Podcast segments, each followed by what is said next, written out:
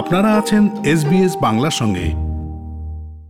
ভরসা থাকুক আলোচনা এবং কূটনীতিতে। ইউক্রেনে যুদ্ধ বন্ধে রাশিয়ার প্রেসিডেন্ট ভ্লাদিমির পুতিনকে ফোনে বার্তা দিয়েছেন প্রধানমন্ত্রী নরেন্দ্র মোদী। ইউক্রেন ইস্যু সহ একাধিক বিষয়ে রাশিয়ার প্রেসিডেন্টের সঙ্গে ফোনে কথা বলেছেন প্রধানমন্ত্রী নরেন্দ্র মোদী। পরে প্রধানমন্ত্রীর অফিস থেকে এক বিবৃতিতে জানানো হয়েছে দু সালে ডিসেম্বরে প্রেসিডেন্ট ভ্লাদিমির পুতিন ভারত সফরে এসেছিলেন। সে সময় কিছু গুরুত্বপূর্ণ সিদ্ধান্ত নেওয়া হয়েছিল। সেই সিদ্ধান্ত কতটা বাস্তবায়িত হয়েছে সে বিষয়ে পর্যালোচনা করেছেন দুই রাষ্ট্রপ্রধান। মূলত কৃষিপণ্য সার এবং ফার্মা সামগ্রীর দ্বিপাক্ষিক বাণিজ্য কীভাবে আরও উৎসাহিত করা যায় তা নিয়েও কথাবার্তা হয়েছে প্রধানমন্ত্রী নরেন্দ্র মোদী এবং প্রেসিডেন্ট ভ্লাদিমির পুতিনের মধ্যে। এছাড়াও তাদের মধ্যে আন্তর্জাতিক বাজারে জ্বালানি এবং খাদ্যের দাম সহ বিশ্বের নানা সমস্যা নিয়ে আলোচনা হয়েছে। ইউক্রেন ইস্যুতে আলোচনা এবং গণতন্ত্র রক্ষার ক্ষেত্রে ভারতের দীর্ঘদিনের অবস্থানের প্রসঙ্গও তুলে ধরেছেন প্রধানমন্ত্রী নরেন্দ্র মোদী। প্রসঙ্গত চব্বিশে ফেব্রুয়ারি রাশিয়ায় ইউক্রেনের সামরিক অভিযানের ঘোষণার পরই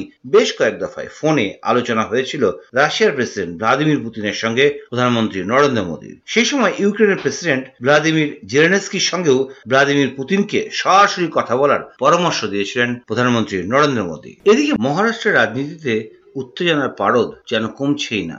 আজ সোমবার কার্যত চ্যালেঞ্জের সামনে।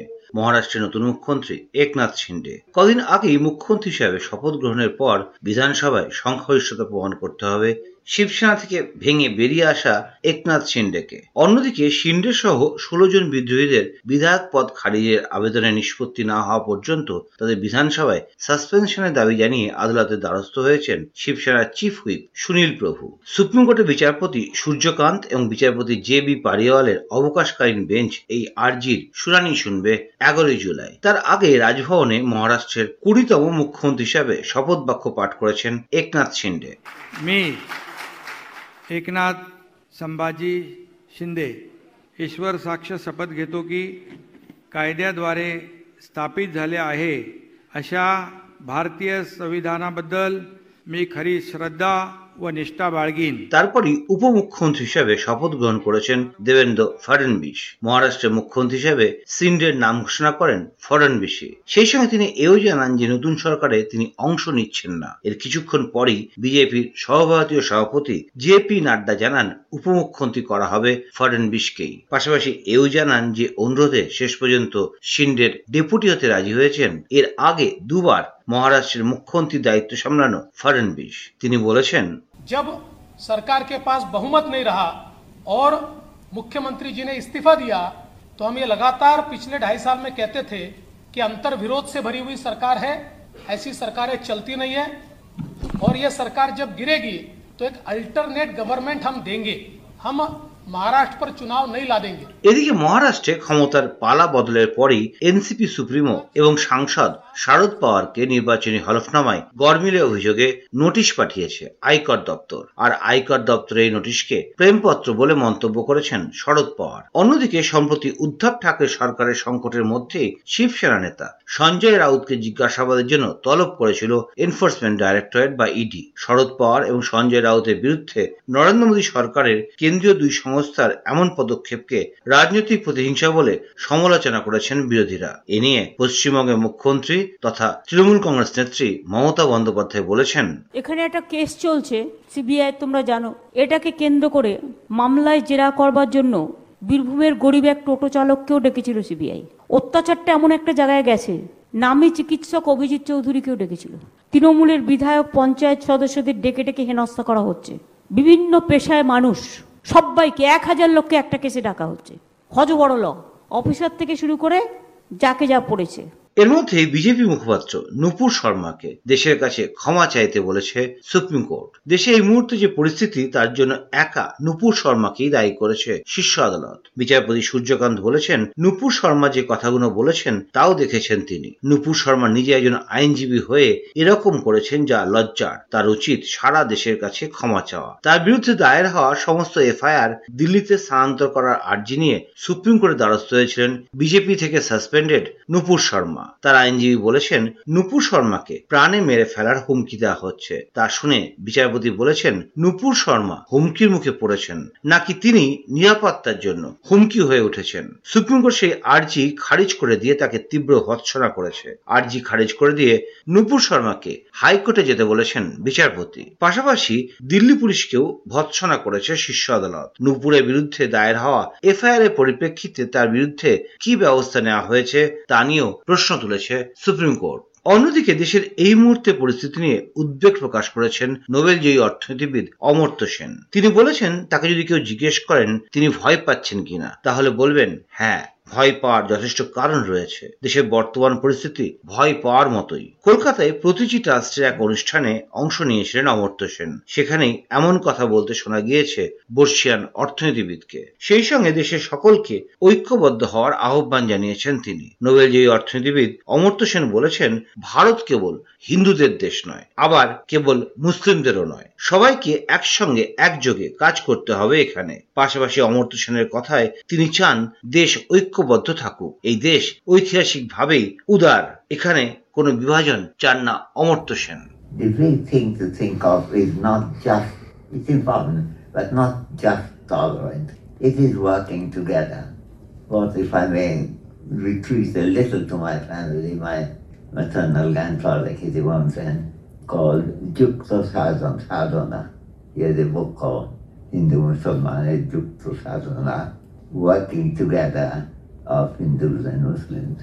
I think this is extraordinarily important today, and its absence is extraordinarily threatening today. And if we see little evidence here and there of that, we have reason to be upset. এবার অন্য কিছু খবর। রাষ্ট্রপতি পদে BJP তথা NDA প্রার্থী দ্রৌপদী মুর্মুর জয় নিশ্চিত বলে মেনে নিয়েছেন তৃণমূল কংগ্রেস সুপ্রিমো মমতা বন্দ্যোপাধ্যায়। সেই সঙ্গে তার আফসোস বিজেপি আগে জানালে। বিষয়টি নিয়ে তার দল চিন্তা ভাবনা করতে পারত। কারণ তার দলও মহিলাদের ক্ষমতায়নে গুরুত্ব দেয়। ইস্কনের রথযাত্রার সূচনা অনুষ্ঠানে রাষ্ট্রপতি ভোট নিয়ে কথা বলেছেন মমতা বন্দ্যোপাধ্যায়। তিনি জানিয়েছেন, রাষ্ট্রপতি ভোট নিয়ে তার সঙ্গে কথা বলা হয়েছিল। কিন্তু সেখানে কোনো প্রার্থী পদ নিয়ে বা কে হবেন তা জানানো হয়নি। সেখানে দ্রৌপদী মুর্মুর নাম জানানো হলে বিষয়টা অন্যরকম হতে পারত। এমন ইঙ্গিত দিয়েছেন মমতা বন্দ্যোপাধ্যায়। বলেছেন মহারাষ্ট্রের ঘটনার পর এখন দ্রৌপদী মুর্মুর অবস্থান ভালো। কিন্তু যেহেতু তৃণমূল কংগ্রেস অন্য সতেরো আঠারোটি বিরোধী দলের সঙ্গে বসে আলোচনা করে প্রার্থী ঠিক করেছে, তাই ভোট হবে। আগে থেকে যদি বিজেপিরা জানাতো যে একজন আদিবাসী মহিলাকে তারা প্রার্থী করছেন, তাহলে আমরাও চেষ্টা করতাম একটা গ্রেটার ইন্টারেস্টের সাথে আমরা নিশ্চয়ই অপোজিশন যে ষোলো সতেরোটা পার্টি আছে। আমরা বসে একটা সিদ্ধান্ত নিতে পারতাম যে একটা ক্যান্ডিডেট দেশের পক্ষে ভালো হতো। একসময় এপিজে কালামও হয়েছে।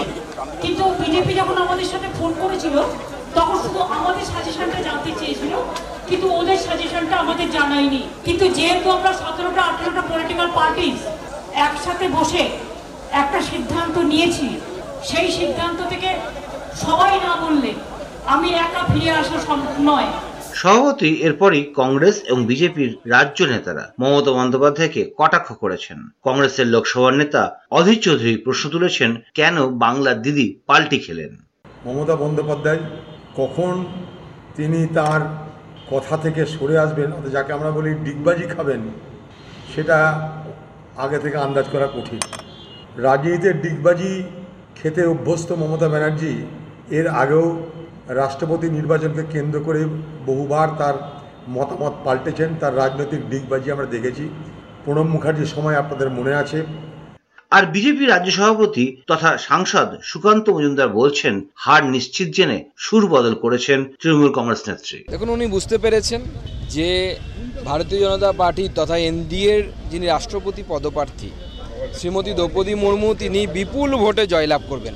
মাননীয় মুখ্যমন্ত্রী মনে হয়েছে ওনারও কিছু বিধায়ক যারা এই এসটি সমাজের উন্নয়ন চায়, এসটি সমাজ থেকে একজন তপশিলি জাতির একজন মহিলা, তিনি গিয়ে উপরে একটা বড় পদে বসুন, এরা চায়, তারা নিশ্চয়ই আমাদেরকে সমর্থন করবেন। সবাই মাননীয় মুখ্যমন্ত্রী এই মুহূর্তে ল্যাক অফ কনফিডেন্সে ভুগছেন, সেই জন্য উনি ভুল বা মিথ্যে তথ্য দিচ্ছেন পশ্চিমবঙ্গবাসীকে।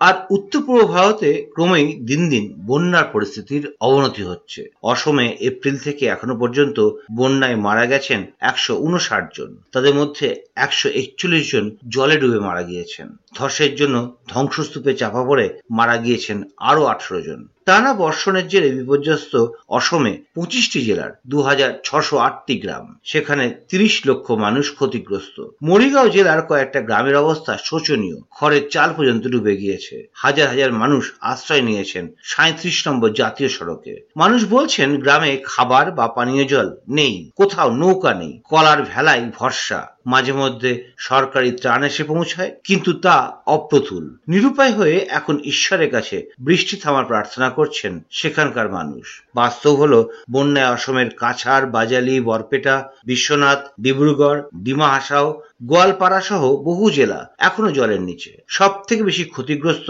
কাছাড়। সেখানে চোদ্দ লাখ বত্রিশ হাজার মানুষের জীবন বিপন্ন। মুখ্যমন্ত্রী হিমন্ত বিশ্ব শর্মা বিভিন্ন ত্রাণ শিবিরে ঘুরে আসার পর বলেছেন four lakh plus people have been affected I mean in they are in relief camp four lakh people in relief camp then relief camp like situation somebody may not have come to relief camp but they are in friends places they in some other places which are not official relief camp so' এই damage assessment কৰোঁতে will take at least second ৱেভৰ damage assessment কৰোঁতে will take up to fifteen July আৰু শেষ খবৰ শিল্পের বাঁধনে একাত্ম ভারত এবং Australia. Covid দুদেশের মধ্যে দূরত্ব সৃষ্টি করলেও সম্পর্কে মেলবন্ধনের এক নতুন যাত্রা শুরু করেছে শিল্প। ভারতীয় সংস্থা আর্টস অ্যালাইভের মাধ্যমে কোভিড সময়কালীন এবং কোভিডের পরবর্তী সময়ে শিল্প এবং শিল্পী উভয়ে সমান মর্যাদা পেয়েছেন দুদেশের বন্ধুর সম্পর্কে। দু হাজার উনিশ সালের পর শিল্পীদের এই মেলবন্ধন খুবই প্রয়োজনীয় ছিল বলে মনে করেন অস্ট্রেলিয়ার রাষ্ট্রদূত অফিসের কলকাতা প্রতিনিধি। রোয়ান এইনসোর্থ ভারতের শিক্ষা সংস্কৃতি এবং তার বৈদেশিক নীতির প্রতি মুগ্ধ তিনি তিনি চান এই সম্পর্ক যাতে আরো দীর্ঘায়ু হোক রোয়ান এইনসওয়ার্থ বলেছেন I feel that the arts sector, particularly the creative arts sector, was really hard hit by COVID. They've been one of the most knocked about uh, with everything closed down, lockdowns. It was very difficult, and I think it's really, really a useful tool that has been created here today for all artists around the world to look at, through these series of speakers, to look at how they weathered that storm, how COVID affected everybody, how it affected the arts sector, and what we can do to change the way that we operate or that the arts sector operates, what the different journeys were that all the different artists and the curators and the supporters, what journey they took through COVID and what destination they arrived at at the end, how they ended up.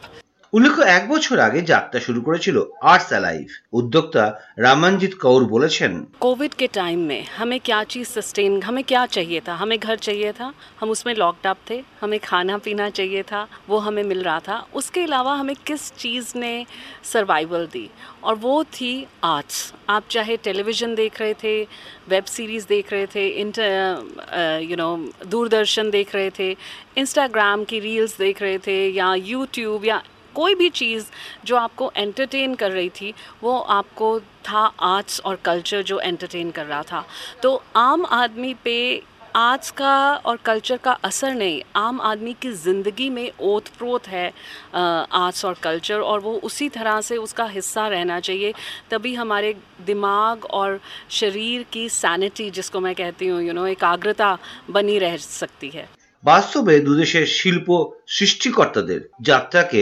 Covid হারাতে পারেনি। বলেছেন সেই শিল্পের যাত্রাপথে কারিগর arts অ্যালাইভের সঙ্গে সংশ্লিষ্ট মানুষজন এবং অবশ্যই শিল্পীরা। এরকম গল্প আরও শুনতে চান, শুনুন Apple podcast Google podcast Spotify কিংবা যেখান থেকে আপনি আপনার পডকাস্ট সংগ্রহ করেন।